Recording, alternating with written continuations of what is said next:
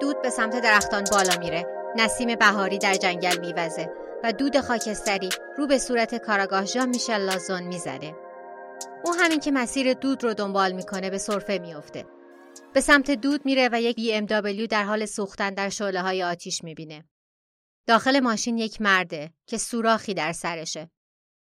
مسئولان امر متوجه میشن که مسمومیت با دود مونوکسید کربن حاصل از دود آتیش اونو کشته.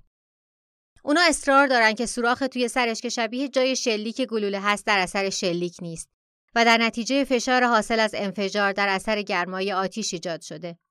به طور رسمی گزارش میشه که این ماجرا خودکشی یک مرد میان سال 54 ساله ناراضی از زندگیه. اما اون هر مرد میان سال فرانسوی نیست.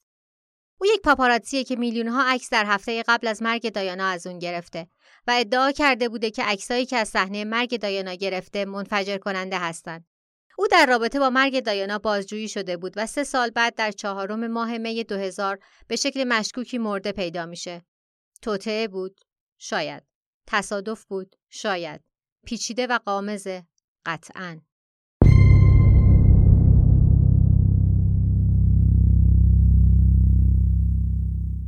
سلام من محسا محق هستم و این اپیزود چهارم از پادکست دومیمه که در دیماه 1399 منتشر میشه.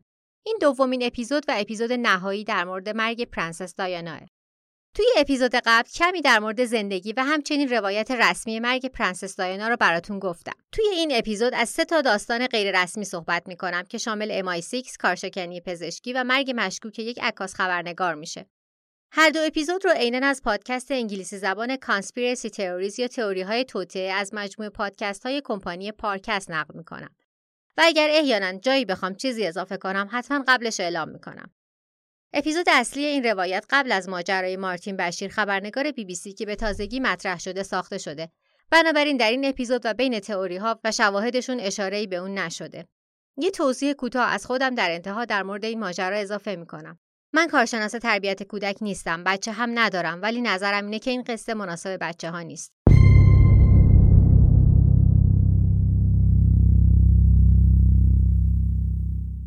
به طور رسمی پرنسس دایانا به دلیل جراحات ناشی از یک تصادف که به صورت تصادفی اتفاق افتاده از دنیا رفته. در ساعت اولیه صبح 31 August 1997 میلادی ماشین حامل دایانا دوست پسرش دودی فاید و محافظ اونا ترور ریس جونز به 13 همین ستون تونل پل آلما در پاریس برخورد می‌کنه. دلیل تصادف رانندگی راننده آنری پال اعلام میشه که تحت تاثیر الکل و داروی مخدر بوده. آنری و دودی در محل حادثه از دنیا میرن.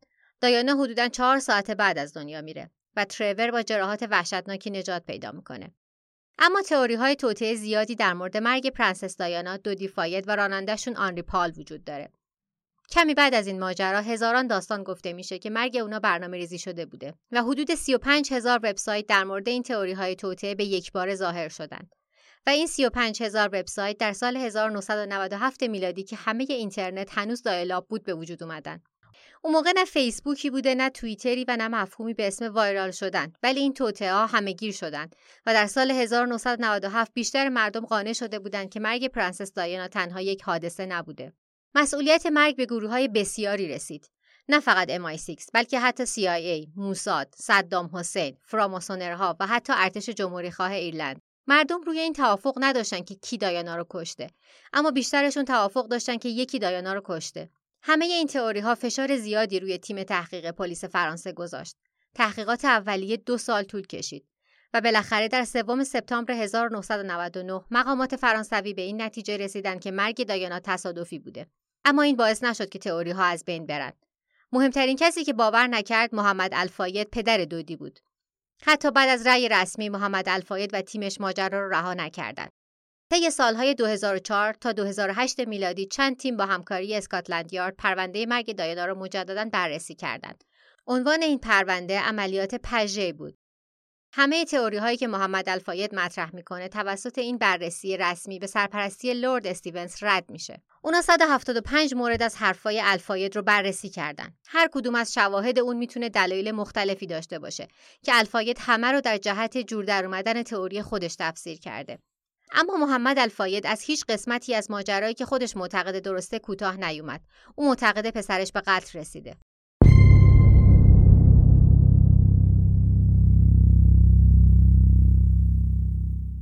توی این قسمت سه تا از محتمل ترین تئوری ها رو بررسی می‌کنم. اول بذارید که به یک تصویر بزرگتر نگاه کنیم. تا سال 2017 میلادی هر سال یک و سه میلیون نفر در تصادفات رانندگی جون خودشون رو از دست میدن. چرا مردم باور نمی‌کنن که یکی از همین تصادفات جون دایانا رو گرفته؟ برای سالها حتی کسایی که دایانا رو از نزدیک نمیشناختن اونو دنبال می‌کردن. زندگی اون شبیه زندگی واقعی یه آدم نبود. شبیه یک فیلم سینمایی بود. چطوری ممکنه ما خیلی تصادفی کارداشیان ها رو دنبال کنیم حتی اگه برنامه اونها رو نبینیم به همون اندازه دراما وجود داره. دایانا یه شخصیت بسیار محبوب بود و زندگی بسیار جالبی داشت. برای سالها عده زیادی معتقد بودند که اون بالاخره ملکه انگلستان میشه. خب با همه این تفاسیر آیا قابل باوره که به خاطر نبستن کمربند ایمنی از دنیا بره؟ نه. این پایان خیلی ناامید کننده است. یه حس غریزی میگه که این آدم خارق‌العاده باید یه مرگ خارق‌العاده هم داشته باشه. برای همینه که برای مردم سخته که روایت رسمی مرگش رو باور کنند. همه دلشون می‌خواد که یه پایان قانع کننده برای قصه دایانا وجود داشته باشه و خیلی منطقی به نظر میاد که زندگی پیچیده دایانا با یه مرگ پیچیده تموم بشه. طرز فکر آدمیزاد توی این قصه مهمه اما جزئیات مشکوکی هستند که نقش بزرگتری دارن. حتی اگر دایانا شهرت جهانی هم نداشت، بعضی از جزئیات ماجرای مرگش باعث تعجب می‌شد.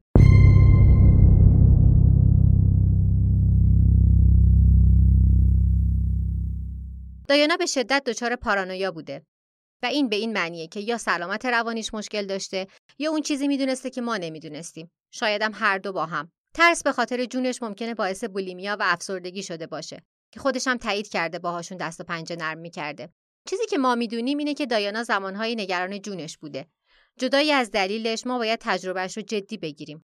یک مثال خیلی مهم نامه ایه که در سال 1996 میلادی برای پیشخدمتش نوشته. و هفته پیش یه قسمتش رو براتون گفتم. شروع نقل قول.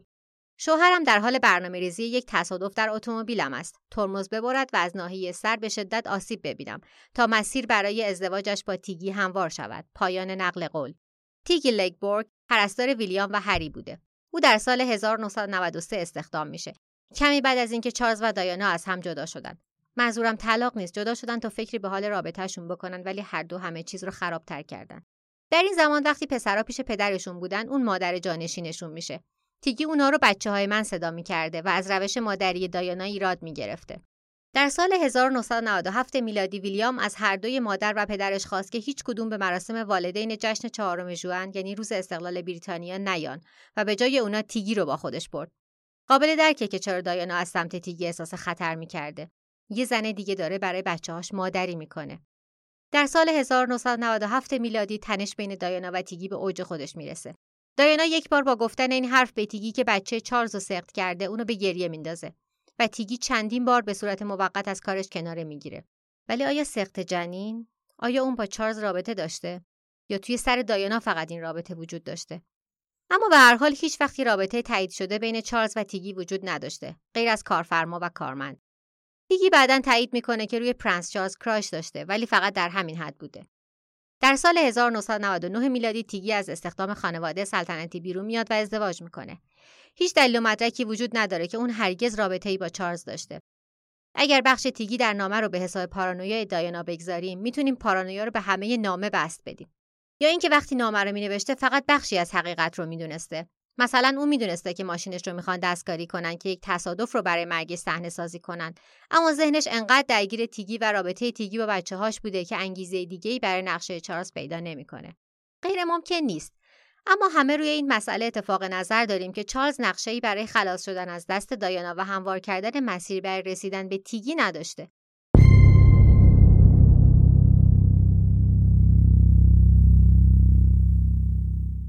بقیه شرایط اما مشکوکتر از اینه که نادیده گرفته بشه. دایانا اشخاص قدرتمند زیادی رو عصبانی کرده بود. از ملکه انگلستان گرفته تا صنایع نظامی. علاوه بر همه اینا دایانا یه لایه حفاظتی حرفه‌ای به عنوان عضوی از خاندان سلطنتی داشته. حتی بعد از طلاق هم اون یک عضو خاندان سلطنتی محسوب می شده. اما اون محافظتی که مستقیما زیر نظر خودش باشه نداشته. هنگام مرگش هم ترور ریس جونز بادیگارد انگلیسی الفاید از اون محافظت می‌کرده با آنری پال سرپرست امنیت هتل ریتز. اما هیچ کدوم اونا کارمند دایانا نبودن. یه بادیگارد که فقط از اون محافظت کنه وجود نداشته و نمی‌تونیم از این چشم بپوشیم که دایانا در یک تونل مرده تاریک و دور از چشم. اینکه مرتکب قتل بشی و فرار کنی در یک تونل خیلی آسون تره تا توی خیابون. و از این مهمتر که در اون ساعت خاص در اون تونل هیچ دوربین امنیتی وجود نداشته.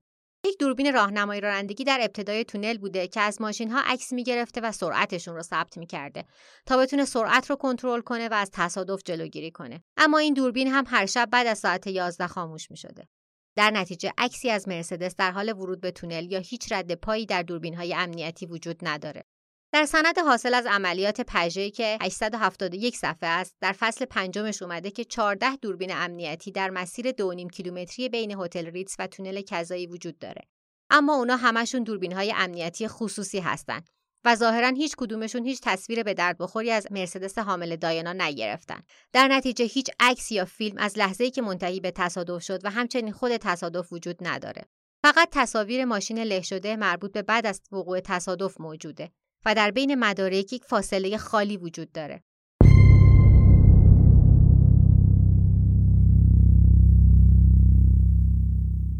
دایانا به رسانه ها گفته بود که برای یک اعلان بزرگ در روز 31 آگست آماده باشند. مرگش باعث شد که همه از خودشون بپرسن این اعلان چی بوده؟ آیا این تصادف برنامه ریزی شده بود که دایانا رو برای اون اعلان بترسونه و قصد کشتنش نبود؟ یا یکی خواسته ساکت موندن دایانا رو با کشتنش تضمین کنه؟ اگر دایانا واقعا به قتل رسیده کی این کار کرده؟ بیایید یه نگاهی به تئوری ها بندازیم و ببینیم که کدومشون بهتر فضاهای خالی رو پوشش میدن. تئوری شماره یک. دایانا برای حفاظت از های صنایع نظامی به قتل رسید. همونطوری که هفته قبل گفتم دایانا یک کنشگر بسیار محبوب و اخیرا چهره عمومی کمپین بینالمللی توقف استفاده از مینهای زمینی شده بود. آیا فعالیت های طرفدار صلح اون کسایی که از مینه های زمینی سود می بردن را اونقدر ترسونده بود که بخوان اونو به قتل برسونن؟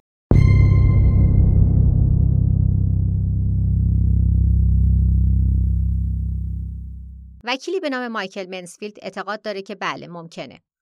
در طی عملیات پژه‌ای اون ادعا کرد که دایانا یک دفتر یادداشت داشته که در اون فهرستی از کسایی بودن که از مینهای زمینی منتفع می شدن و برنامه داشته که اون اسامی رو افشا کنه. منسفیلد معتقده که اون لیست و مرگ دایانا بی ربط به هم نیستن. منسفیلد به توصیف خودش یک آدم رادیکاله و پرونده های جنجالی زیادی داشته و لقب مشاور ملکه رو داره و این بالاترین مقامیه که یک وکیل با سابقه و چیره دست می‌تونه در انگلستان از ملکه یا پادشاه وقت بگیره. اما این لیست هرگز برملا نشد. طرفدارای این تئوری میگن که لیست کذایی توسط کسایی که کشتنش از بین رفته. این احتمال هم وجود داره که هرگز لیستی وجود نداشته. اگر واقعا لیستی بوده می‌تونسته انگیزه ای برای صاحبان صنایع نظامی باشه. در سال 1996 میلادی حجم تجارت اسلحه در دنیا 42 ممیز 7 دهم میلیارد دلار آمریکا بوده. این سود در سایه جنگ به وجود می اومده و هر کسی که برای صلح تلاش کنه تهدیدی برای این صنعت به شمار میاد. شرکت های بزرگی از جمله لاکهید مارتین، بوینگ و نورتروپ گرومن. اینا همه شرکت های صنایع نظامی بزرگ آمریکایی هستند. تاریخ نشون داده که شرکت های بزرگ ابایی از قتل برای حفاظت از کسب و کارشون ندارن. وقتی کسب و کار شما طراحی اسلحه و استراتژی جنگیه، از بین بردن یک نفر که خطرساز شده کاری خارج از توان شما نیست. مخصوصا وقتی که یک شرکت در خطر نیست بلکه افراد سطح بالای صنعت در لیست هستند. به نظرتون اتفاقیه که افتاده؟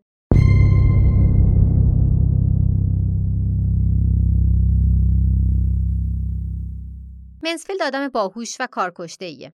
اما اون فقط یک وکیل نیست بلکه وکیل الفایده. اون استخدام شده تا ثابت کنه که دایانا و دودی در نتیجه یک دسیسه کشته شدن. نمیشه این تئوری رو رد کرد اما مسئله منسفیلد و الفاید اعتبار این تئوری رو کم می‌کنه. یه مشکل دیگه هم هست که این تئوری هیچ سناریویی برای توضیح اینکه این اتفاق چجوری افتاده ارائه نمی‌کنه یا اینکه چه افرادی در اون دخیل بودن. سازندگان پادکست تئوری توته به اون امتیاز چهار از ده رو میدن. در این تئوری فقط انگیزه اومده که البته قابل باوره اما فقط همینه فقط انگیزه. توضیح دیگه ای وجود نداره. ببینیم تئوری بعدی چی تو چنته داره.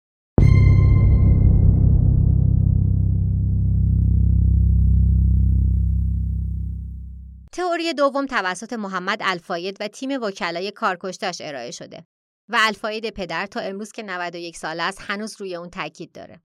تئوری شماره دو. دودی فاید و پرنسس دایانا توسط MI6 و به دستور پرنس فیلیپ کشته شدند. پرنس فیلیپ همسر ملکه انگلستان و دوک ادینبورگ و پدر پرنس چارلزه. این تئوری به شکل‌های مختلفی بازگویی شده. اینجا قانع کننده ترین ورژن ها نقل میشه. اگر بخوام همه روایت هایی که از این تئوری شده رو تعریف کنم ساعت ها به درازا می‌کشه. اما همه اونا تقصیر رو از جانب MI6 و پرنس فیلیپ می‌بینن. جالبه که سوزن محمد فاید روی پرنس فیلیپ گیر کرده و اونو مغز متفکر این ماجرا می‌دونه و نه حتی چارلز یا خود ملکه. ملکه در رأس اموره و چارلز متصل ترین آدم به دایاناست. اما اگر به این خانواده در طول زمان نگاه کنیم، یک کمی ماجرا معنیدارتر میشه. در دید عموم چارلز آدم عملگرایی نیست و به شکل خودمونیتر آدم بیخاصیتیه. اما فیلیپ به این معروفه که سرراسته و عملگراست.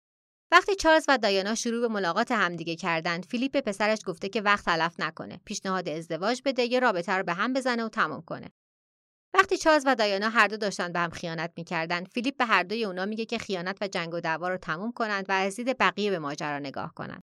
او همیشه پسرش رو به سمت تصمیم گیری هل داده و هرگاه لازم بوده مداخله کرده.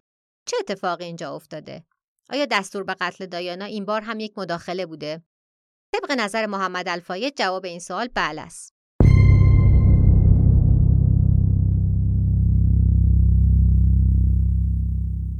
توی بررسی ها اون گفته شروع نقل قول. پرنسس دایانا در روزهایی از تعطیلات در جولای 1997 که با هم گذروندی به من از ترسهاش گفته بود. اون به من گفت که پرنس چارلز و پرنس فیلیپ می‌خوان که از دستش خلاص بشن. پرنس فیلیپ نمیپذیره که پسر من یا هر کسی که دین دیگه ای داره پوستش به طور طبیعی برونزه است و موهای فر داره به شکلی به شاه آینده مرتبط باشه. پرنس فیلیپ در پس پرده کشور رو اداره می‌کنه. به نظر من پرنس فیلیپ رئیس اصلی خاندان سلطنتیه. او نژادپرسته. اون رو یکی از خاله هاش بار آورده که با یکی از ژنرال های هیتلر ازدواج کرده. این مردیه که در رأس اموره. او کنترلگره و هر کاری از دستش برمیاد. وقتش اون به آلمان فرستاده بشه، همون جایی که اهل اونجاست. می‌خواین اسم واقعیش رو بدونین اسمش با فرانکشتاین تموم میشه. پایان نقل قول. البته منظور محمد الفاید از فرانکشتاین پاتولوژیست معروف رمان مری شرلی که به جنگ مرگ رفت نیست. او به یک خاندان سلطنتی دانمارکی آلمانی اشاره می‌کنه به نام شلوویک هولشتاین ساندربرگ بلوکسبرگ که ظاهرا نسب پرنس فیلیپ به اون خانواده می‌رسه. محمد الفاید از اینجا به بعد خیلی دراماتیک حرف می‌زنه. ادعا می‌کنه زمانی که دایانا و دودی در مسافرت مدیترانه بودن دایانا باردار شده. دودی که دیوانوار عاشق دایانا بوده از اینکه داشته پدر می‌شده هیجان زده میشه و در چهل دو سالگی آماده بوده که بالاخره سر سامون بگیره. به دایانا پیشنهاد ازدواج میده. به خاطر شهرت دایانا اونا میبایست که در رابطه با رسانه ها خیلی محتاط عمل کنند پسرای دایانا دودی رو دیده بودن. اونا با هم به تعطیلات رفته بودن. اما روایتی که به عموم داده می‌شد یه شروع لازم داشت. همه دایانا را دنبال می‌کردند. دایانا محل کشتی تفریحی جانیکال رو به پاپاراتسی گفته بود و تصویر بوسه اونا در ده آگست 1997 منتشر شده بود. نمیشه فهمید که انگیزه دایانا از این کار چی بوده.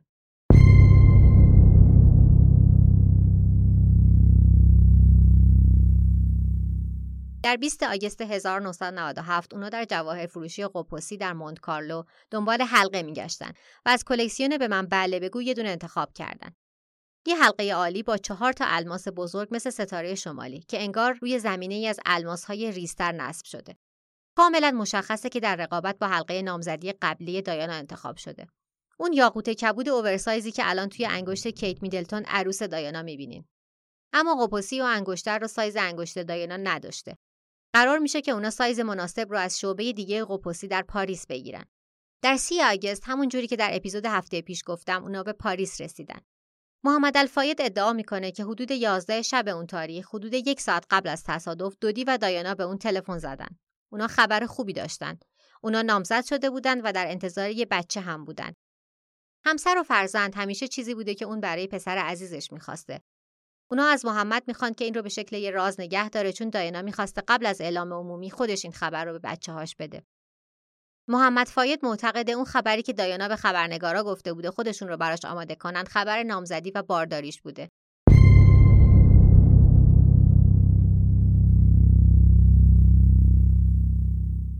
قاعدتا هیچ کسی هنوز از این ماجرا خبر نداشته اما محمد معتقده که MI6 متوجه میشه و خاندان سلطنتی رو در جریان می‌ذاره اونا می‌تونستن از روش های جاسوسی متنوعی از این موضوع خبردار بشن اما احتمالا استراق سم بوده. یه اسکویجی گیت دوباره از اول با پیامدهای خیلی بدتر.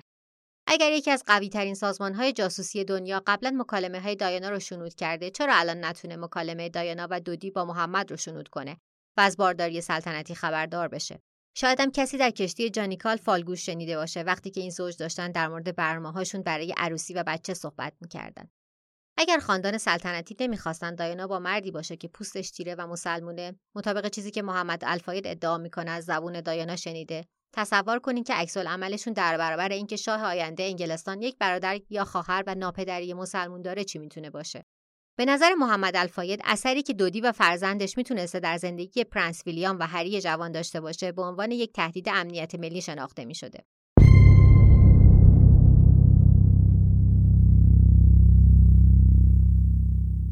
دایانا و بچه متولد نشدهش باید قبل از پخش این خبر از بین می‌رفتن. زمانی بین اینکه دایانا متوجه بارداریش میشه تا روز تصادفش MI6 این مسئله رو به اطلاع پرنس فیلیپ میرسونه. تونی بلر دستور رو تایید می‌کنه و MI6 باید دست به کار بشه. اما این قتل باید طبیعی به نظر برسه و طبیعی ترین حالت برای پرنسس دایانا احاطه شدن با های خبریه. MI6 می‌دونسته که دایانا هر جا بره پاپارازی دنبالش می‌کنه و میشه تقصیر ماجرا رو گردن اونو انداخت. وقتی در سی آگست دایانا و دودی هتل ریتس رو ترک می‌کنن MI6 اجرای نقشه رو شروع می‌کنه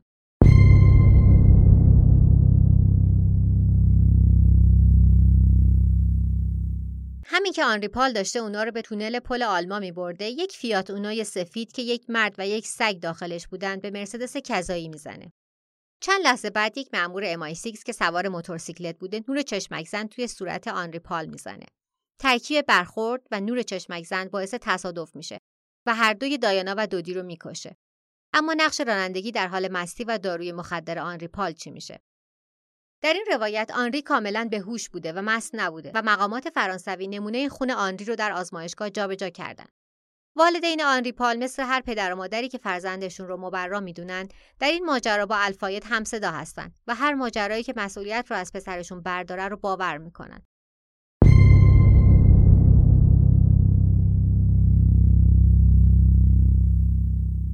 اما اگر خاندان سلطنتی این همه دچار اسلام حراسی بودند چرا اونا در رابطه دو ساله دایانا با هازنات خان که یک پزشک مسلمون بود دخالت نکردند؟ سوال خیلی خوبیه. شاید هازنات خان خطر بودن با دایانا را حس کرده بوده و تصمیم به ازدواج با دایانا را نداشته. هرچند خیلی ها معتقد بودند که اون عشق زندگی دایانا بوده. میشه این مسئله رو با ورژن دیگه ای از این تئوری هم توجیه کرد. MI6 برنامه مشخصی برای آگست 1997 نداشته اما در کمین یک موقعیت خوب برای کشتن دایانا بوده که تصادفی به نظر بیاد. این می‌تونه دلیل نوشتن اون نامه کذایی به پول برل و ترسی باشه که محمد الفاید از قول دایانا ازش صحبت می‌کنه. احتمالا چیزی که تصادفی شروع شده رو MI6 تبدیل به یک قتل کرده. این ورژن از تئوری اینجوری ادامه پیدا می‌کنه. راننده مست، پاپاراتزی وحشی، سرعت بالا، کمربندهایی که بسته نشدند، یک تصادف وحشتناک. اما اینجا می‌رسیم به اختلاف با روایت رسمی.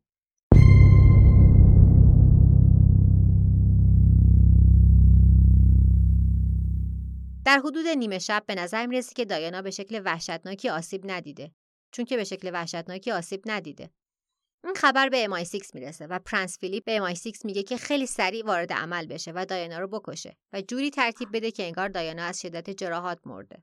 ماموران MI6 رسیدن به بیمارستان رو با تأخیر مواجه می‌کنن و به اون داروهای مضری داده میشه و شاید حتی چیزی غیر از دارو. این داستان زمانبندی عجیب و غریب حوادث در گزارش رسمی رو توجیه می‌کنه. اینکه دایانا بیشتر از یک ساعت توی همون تونل مونده بوده و تا یک و دقیقه صبح از تونل بیرون آورده نمیشه. و همچنین اینکه 25 دقیقه طول می‌کشه تا به بیمارستان برسن در صورتی که باید کمتر از 15 دقیقه طول میکشیده. در حین ایجاد این تأخیرها MI6 میبایست که پاپاراتسی ماموران نجات و پزشکان فرانسوی را هم به نوعی متقاعد کرده باشه که اولا زندگی دایانا رو نجات ندن ثانیا دهنشون رو بسته نگه دارن و سوم که به نظر برسه عملیات نجات برای دایانا انجام شده و اون در نتیجه تصادف از دنیا مرده یک عالم کار و یک عالم آدم که باید ساکت بمونن. آیا MI6 قادر به انجام همچین کار سختی هست؟ یا اینکه محمد الفاید زیادی فیلم های جیمز باند رو دیده؟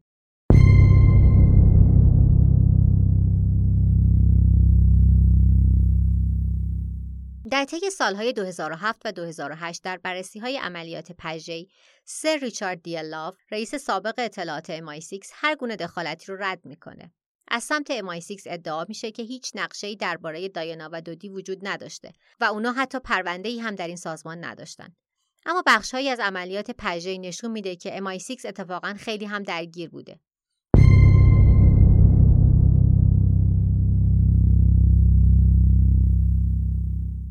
در انتهای عملیات پژه در سال 2008 میلادی شواهد جدیدی از دخالت MI6 به دست میاد. مأمور سابق MI6 ریچارد تامنسن شهادت میده که پرونده آنری پال رو وقتی که برای MI6 کار می‌کرده دیده بوده و گفته که پال یک خبرچین بوده. پال خبرچین بوده یعنی MI6 از لحظه ترک ریتس تا لحظه تصادف دایانا رو تحت نظر داشته یکی از ورژن هایی که میگه MI6 دایانا رو کشته معتقده که به آنری پال پول داده شده بوده که قتل رو انجام بده. در روایت محمد الفاید گفته میشه که پال فکر می‌کرده که از تصادف نجات پیدا می‌کنه. این روایتی که شاید ماجرا اونجوری اتفاق افتاده باشه. وقتی شیفت آنری پال در ساعت هفت بعد از ظهر تاریخ 30 آگست 1997 تموم میشه، او با ماموران MI6 ملاقات می‌کنه. آنری بیش از ده سال با MI6 همکاری می‌کرده اون اطلاعاتی در مورد اشخاص مشهوری که مهمون ریتس بودن به MI6 می‌داده. اما این دفعه کار بزرگتری از اون می‌خواستن و البته پول بیشتری هم در کار بوده. MI6 مطمئن میشه که دودی و دایانا شام رو در ریتس می‌خورن. پاپاراتیایی که مامورا جلو فرستاده بودن این زوج رو مجبور می‌کنن که مخفی بشن. بعدش آنری دودی فاید رو که یک بچه پولدار مغرور و احمقه قانع می‌کنه که در زیر نور با ماشین محافظت نشده و فقط با یه محافظ هتل رو ترک کنن.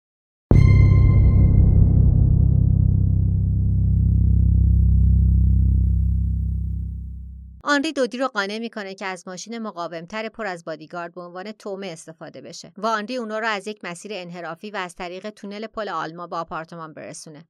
اما آنری باید جوری رفتار کنه که انگار همه نقشه ایده خود دودیه. همه کاری که اون باید انجام می‌داده این بوده. اونا رو سوار ماشین کنه ببرتشون به تونل و مطمئن بشه که دودی به همه میگه که این نقشه خودشه. مامورای MI6 و پاپاراتسی بقیه کار رو انجام میدن. آنری باید وقتی که آماده ترک ریتس بوده به نحوی به MI6 علامت می‌داده. بعدتر وقتی که بعد از نیمه شب آنری داشت در امتداد رود سن رانندگی می‌کرد فکر می‌کرد که نقشه کنسل شده. چون مدیر تقریبا رو متوقف کرده بود و بهش یادآوری کرده بود که رانندگی جزو شرح وظایفش نیست. آنری برای که این ماجرا زودتر تموم بشه تندتر میرونه. پاپاراتسی خیلی بهشون نزدیک شده بودن. پس اون در حین ورود به تونل پل آلمان سرعت رو بالاتر برد که ایده خیلی بدی بود. ماشین در ورودی تونل به فیات اونو سفید برخورد می‌کنه. آنری راننده آموزش دیده ای بوده اما برای نور فلشی که به صورتش می‌خوره وقتی که داشته مسیرش رو بعد از برخورد به فیاتونو اصلاح می‌کرده آماده نبوده. کنترل ماشین رو از دست میده و به ستون می‌خوره. و این پایان همکاری آنری پال با MI6 ه.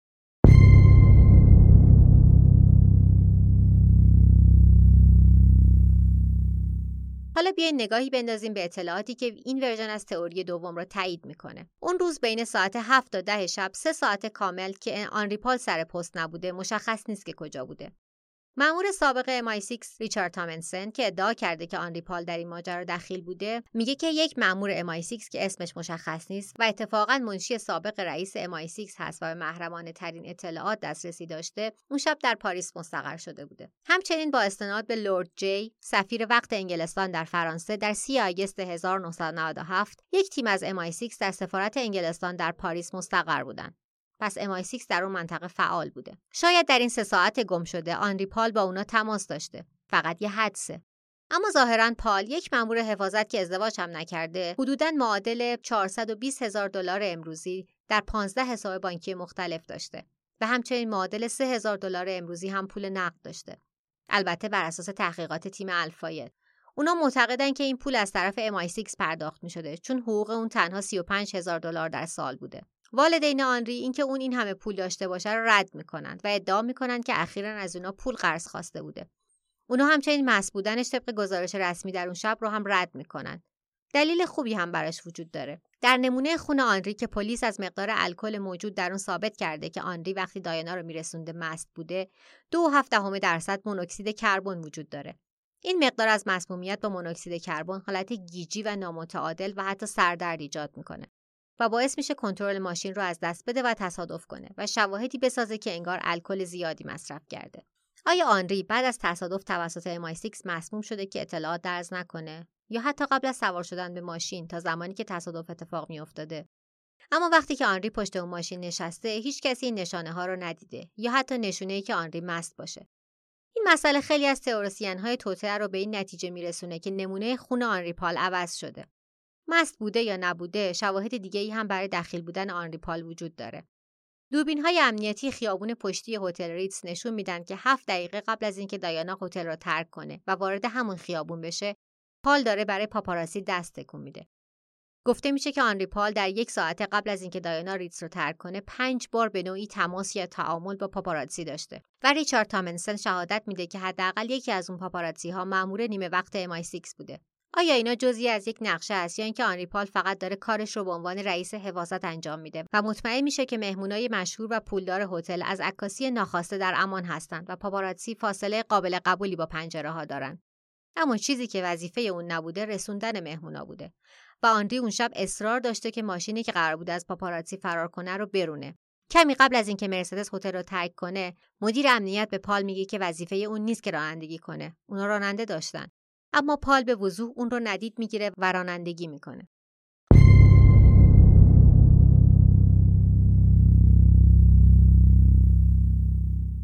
حالا برمیگردیم به تئوری های توته. جدایی از موارد مربوط به آنری پال شهادت ریچارد تامنسن شامل موارد دیگری از دخالت MI6 هم میشه. تامنسن ادعا می‌کنه که در 1992 وقتی که هنوز کارمند MI6 بوده او در عملیاتی در سربستان کار کرده و برنامه ترور رئیس جمهور سوسیالیست سربستان اسلوبودان میلوشویچ رو دیده. با استناد به تامنسن MI6 سه نقشه پیشنهادی برای این کار داشته که سناریوی سوم رو به نقل از تامنسن اینجا میگم. شروع نقل قول. میلوشویچ طی تصادفی که با لیموزین شخصیش پیش میاد کشته میشه. پیشنهاد میشه که تصادف در یک تونل ترتیب داده بشه.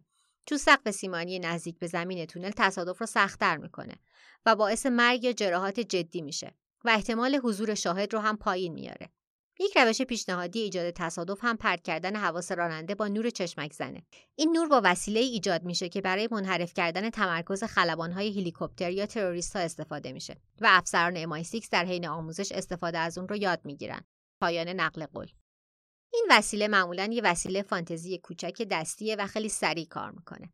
بعضی عکاسا هم به عنوان فلش برای دوربیناشون از اون استفاده می‌کنن. طی بررسی های عملیات پژه‌ای سر دیالاف تایید کرد که نقشه قتل رئیس جمهور میلوشویچ مطرح شده اما رد شده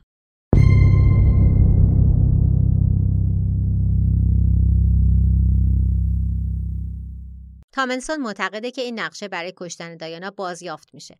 استفاده از این دستگاه فلشساز با شهادت دو تا از شاهدای اون شب تطبیق می‌کنه. اما در روایت رسمی نور چشمک زن و فلشی وجود نداره. بذارید به شهادت اون شاهدا نگاه کنیم. فرانسوا لاویسترا و برایان اندرسون در حدود ساعت 12 و 22 دقیقه صبح روز 31 آگست 1997 میلادی برایان اندرسون سوار یک تاکسی وارد تونل پل آلما میشه. او متوجه چهار موتورسیکلت میشه که مثل زنبور دور مرسدس کذایی جمع شدن. شاهد برایان اندرسون یک نور فلش خیلی زیاد می‌بینه که یک صدای بنگ بسیار بلند بعد از اون میاد. چند ثانیه بعد مرسدس حامل پرنسس دایانا تصادف می‌کنه. در همون زمان لاویسترا در حالی که همراه با همسرش رانندگی می‌کرده وارد تونل میشه و مرسدس کذایی هم دنبال اون میاد. یه موتورسیکلت پشت سر اونا وارد میشه. از مرسدس عبور می‌کنه نور فلش تونل رو روشن می‌کنه شبیه نور دوربین پلیس سرعت. ماشین تصادف می‌کنه. موتورسیکلت متوقف میشه و جست عملیات با موفقیت به پایان رسید می‌گیره.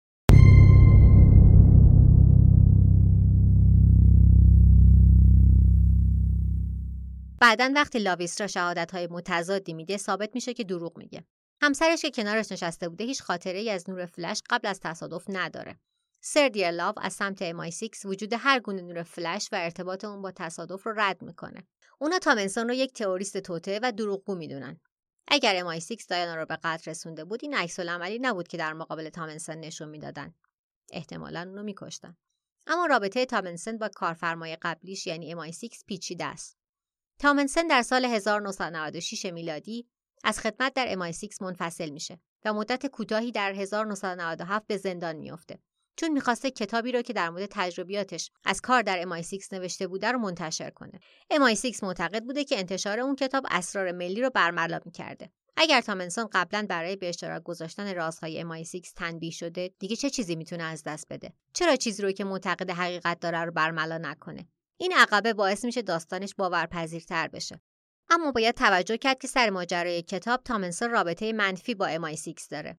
در نتیجه در شهادتش در 2008 میلادی برای عملیات پژه یا تامنسون کسیه که امیدوار اطلاعات لازم رو به عموم برسونه یا اینکه به دلیل عصبانیتش از MI6 می‌خواد اونو بدنام کنه یا اینکه می‌خواسته نقشش در MI6 رو به ماجرای کتاب بکشونه و توجه عموم رو جلب کنه. اینجا به دوراهی MI6 یا تامنسون می‌رسیم که هیچ کدوم قابل اطمینان نیستن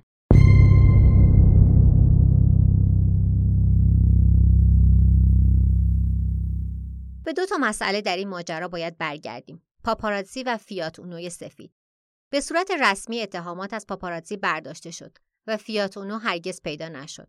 در یکی دیگه از version های روایت قتل دایانا توسط MI6 فیات اونوی سفید هرگز پیدا نشد چون MI6 اونو مخفی کرده و رانندش رو کشته. در هفته منتهی به مرگ دایانا خبرنگاری به اسم جیمز اندنسون از اون عکس گرفته بود. اندنسون یکی از همون رابط های رسانه‌ای بود که دایانا سرنخهایی به اونا میداد. طی تحقیقات اولیه اندنسون ادعا کرد که دایانا بهش اجازه داده بوده که در تعطیلاتش با دودی در سنتروپه در جولای 1997 روزی نیم ساعت از اونا عکس بگیره و بقیه روز اونا رو تنها بذاره. اینجوری دایانا کنترل بیشتری روی تصویرش پیدا می‌کرده و همزمان اندنسون هم پولدار می‌شده. این یک حقیقته که تیم اندنسون عکسهای با کیفیتی از این سفر فروختن. در سال 1998 میلادی که اندنسون مورد بازجویی قرار می‌گیره ادعا می‌کنه که وقتی دایانا میره پاریس اون برمیگرده خونه در لینیر که بیش از 100 کیلومتر با پاریس فاصله داره. او خیلی از عکسای اختصاصی که از دایانا گرفته بوده راضی بوده. در این version از تئوری توطئه اندنسون به مقامات فرانسوی دروغ گفته. او دنبال دایانا به پاریس اومده و به بقیه تیمش گفته که مشتاقه که عکسای بیشتری از پرنسس بگیره.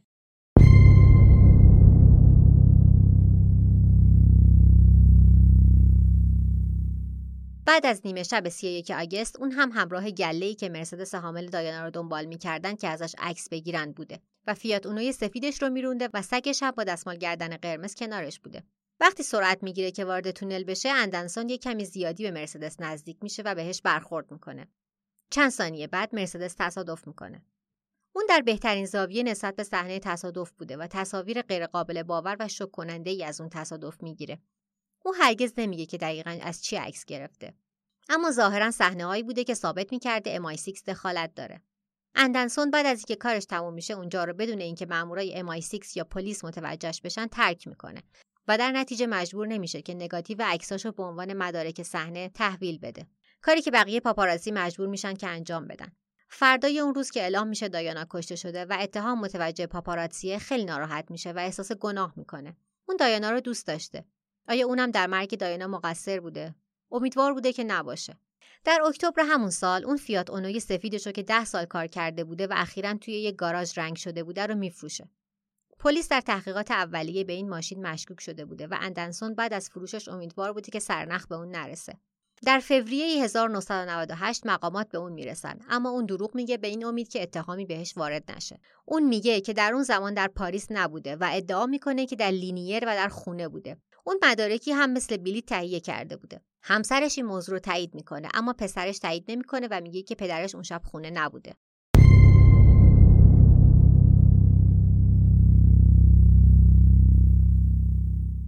در سال 2000 میلادی که اتهام از پاپاراتسی در نقش داشتن در مرگ دایانا برداشته شد اندنسون بالاخره آماده بود تا از تصاویر تصادف رو نمایی کنه و به دوستاش گفته بود که این عکس‌ها منفجر کننده هستند طبق ادعای این تئوری این عکس‌ها شامل مدارکی دال بر دخالت MI6 در کشته شدن دایانا میشه و MI6 به شکلی از شر اونا خلاص شده. اونا نمی‌تونستن بذارن که این عکس‌ها در اختیار عموم قرار بگیره یا بدتر از اون به دست محمد الفاید برسه. بهتر یک مرد فرانسوی مرده داشته باشن تا این راز مخفی بمونه.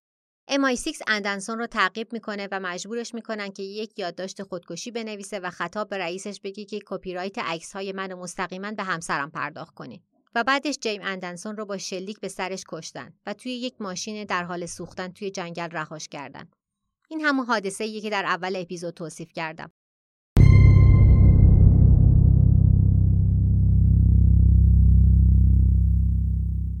به طور رسمی نتیجه گرفته شد که این ماجرای خودکشی بوده. اما آیا واقعا خودکشی بوده؟ یه version دیگه ای هم وجود داره که MI6 به اندنسون پول داده بوده که ماشینش رو اون شب به مرسدس کذایی بزنه. اما شواهد و مدارک قویی برای تایید این ادعا وجود نداره. گفته میشه اون از مامورای MI6 در صحنه تصادف عکس گرفته که فقط یک تئوریه. یک حقیقت دیگه در مورد اندنسون اینه که وقتی از زنش بازجویی شد اون تایید کرد که اونا یه سگ بزرگ دارن که یک دستمال گردن قرمز داره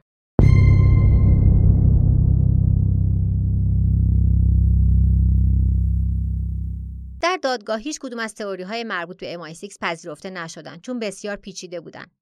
افراد و فاکتورهای زیادی باید درست کنار هم قرار می گرفتن تا دایانا و دودی طبق اون تئوری کشته شده باشند. به عبارتی ابر و باد و مه و خورشید و فلک باید در این کار می بودن. مقامات انگلیسی قانع شدند که مرگ دایانا یک تصادف بوده. محمد الفاید همچنان معتقده که پسرش و پرنسس به قتل رسیدن و چیزی غیر از این رو باور نمی‌کنه. حتی یکی از وکلاش هم تیم تحقیق در این ماجرا رو ترک می‌کنه. در سال 2011 محمد الفاید تهیه کنندگی یک مستند به نام قتل غیرقانونی Unlawful Killing در مورد مرگ دایانا و دودی رو بر عهده می‌گیره. این فیلم در فستیوال کن به نمایش در میاد اما به دلیل محتواش نه در انگلستان و نه در آمریکا اجازه نمایش پیدا نمی‌کنه. تیم حقوقی پیشنهاد میدن که در 87 بخش از فیلم سانسور صورت بگیره که شکایت حقوقی علیه اونا اتفاق نیفته اما محمد مخالفت می‌کنه او هنوز سر حرفش در مورد پرنس فیلیپ MI6 و پرنس دایانا وایستاده به نظر سازندگان پادکست متغیرهای زیاد و version های زیاد این تئوری اونو غیر قابل باور می‌کنند و تنها داستان و سرانجام اندنسونه که باعث شک به روایت رسمی میشه و به این تئوری امتیاز هفت از ده دادن.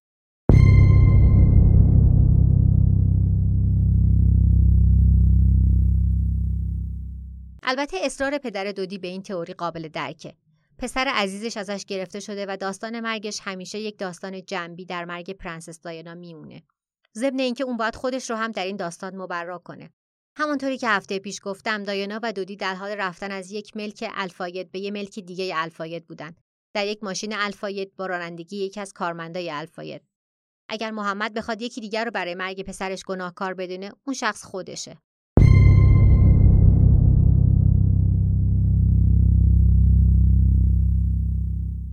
آخرین تئوری مثبت اندیشانه ترین اوناست. تئوری شماره سه دایانا تصمیم گرفته که ناپدید بشه. مشخصه که زندگی دایانا دیوانه وار بوده و تنها یک راه فرار از توجه همیشگی عموم وجود داشته مرگ. شاید دایانا مرگ خودش رو صحنه سازی کرده. تصادف ماشین فقط یک نمایش بوده. دایانا و دودی بعد از جراحی پلاستیک در حال زندگی در یک جزیره خصوصی هستند. محمد الفاید هم نمایش بزرگی با تئوری توتهاش راه میندازه تا کسی سراغ جوابای اصلی نره. و ویلیام و هری به خاطر عشق مادرشون رازش رو نگه داشتن. دایانا طی تعطیلاتش با دودی به ریچارد کی خبرنگار دیلی میل گفته بود که می‌خواد زندگیشو کن فیکون کنه.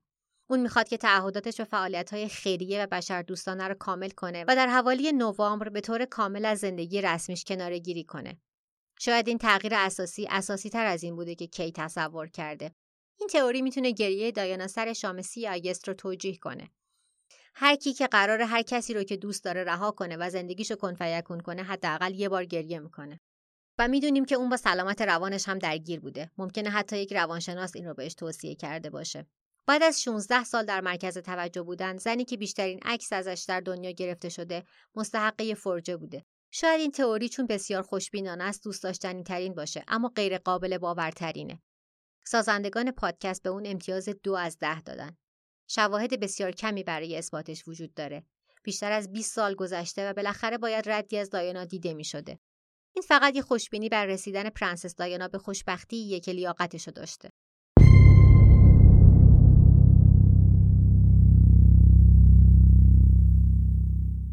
ممکنه جدای از همه این تئوری ها مرگ دایانا هیچ ربطی به خود دایانا نداشته باشه و دشمنای محمد الفاید پسرش رو هدف قرار گرفته بودن مثل موردی که همسر آرشیدوک فرانس فردیناند ولیعهد امپراتوری اتریش مجارستان کشته شد فقط به خاطر اینکه هنگام ترور همسرش کنارش بود. مدارک قوی برای اثبات این تئوری وجود نداره اما افراد زیادی در اینترنت در موردش حرف می‌زنن و تئوری های توطئه معمولا نه منطقی هستند و نه شواهد و مدارک قوی دال بر اونها وجود داره. صرفا چیزایی هستند که مردم باور دارن. خانواده الفاید با نفوذ و ثروتمندند و محمد الفاید شخصیت خاص و محکمی داره که جمیع این شرایط قطعا رقبا و دشمنانی براشون ساخته. یه مدرک قویتر هم وجود داره. در سال 1997 میلادی دودی فاید دو محافظ استخدام کرده بود. در حالی که پرنسس دایانا که پارانویای به قتل رسیدن هم داشته هیچ بادیگاردی استخدام نکرده بوده. شاید همیشه همه داشتن به هدف اشتباهی نگاه می‌کردن.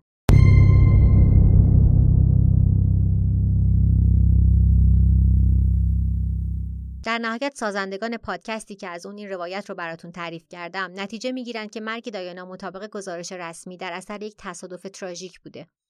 دایانا ممکنه خاندان سلطنتی انگلستان رو در سرحد کمال عصبانی کرده باشه اما اونا تصمیم به کشتنش نداشتن. اگرم می‌خواستن این کار رو بکنن خیلی خیلی زودتر از سال 1997 این کار رو می‌کردن. در مورد کمپین توقف مینهای زمینی هم کنشگرای زیادی فعالیت می‌کردند و فقط یک سخنگو نداشته که با کشتن دایانا متوقف بشه. صحنه سازی کردن مرگ خودش هم مشکلات زیادی می‌سازه. اونم وقتی که دایانا هنوز یک قدم هم از وظایف سلطنتیش پاپس نذاشته.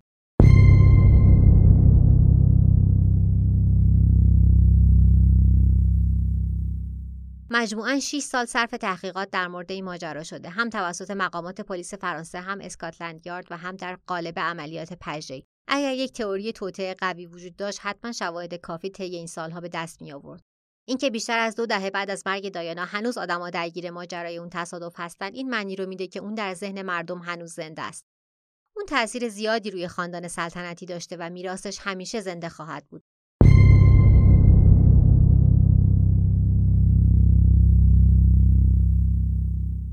تا اینجا همه چیز رو بدون دخل و تصرف از روی پادکستی که بهش در ابتدا اشاره کردم روایت کردم. الان می‌خوام یه توضیح کوتاهی در مورد ماجرایی که اخیرا در مورد مارتین بشیر خبرنگار بی بی سی در موردش صحبت میشه بگم و منبعی که ازش استفاده کردم گزارش Vanity Fair ه. ماجرا از این قراره که مارتین بشیر خبرنگار بی بی سی مدارکی به دایانا نشون داده که خاندان سلطنتی جاسوسی دایانا رو می‌کنن و حتی تا اینجا پیش میره که به دایانا میگه که پرنس چارلز به MI6 گفته که بازی رو تموم کنین همین مدارک باعث میشه که دایانا اون مصاحبه کذایی در 1995 رو با برنامه پانورامای بی بی سی انجام بده و خیانت چارلز و حتی خودش رو تایید کنه. بعد از اون ملکه به هر دو نامه می نویسه و دستور میده طلاق بگیرن. پارانویای دایانا و اینکه می‌خوان بکشنش به شدت تشدید میشه. ماجرای طلاق پیش میاد، دایانا مقامش و درجه حفاظتش رو از دست میده و ماجرا در نهایت به مرگ دایانا ختم میشه. در اواخر سال 2020 یعنی چند ماه پیش مشخص شد که این مدارک جعلی بوده و برادر دایانا ادعا کرده که بی بی سی در همون سال 1999 از جعلی بودن مدارک خبر داشته.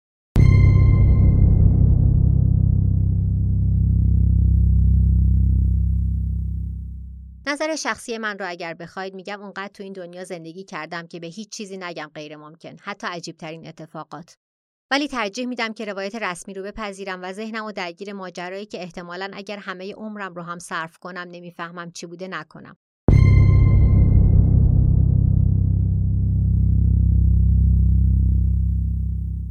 پادکست دو میم در تمام اپلیکیشن های اندروید و iOS و پلتفرم های ناملیک شنوتو و تهران پادکست با همین نام در دسترسه. فقط یادتون نره بین کلمه دو و میم یک فاصله بزنید.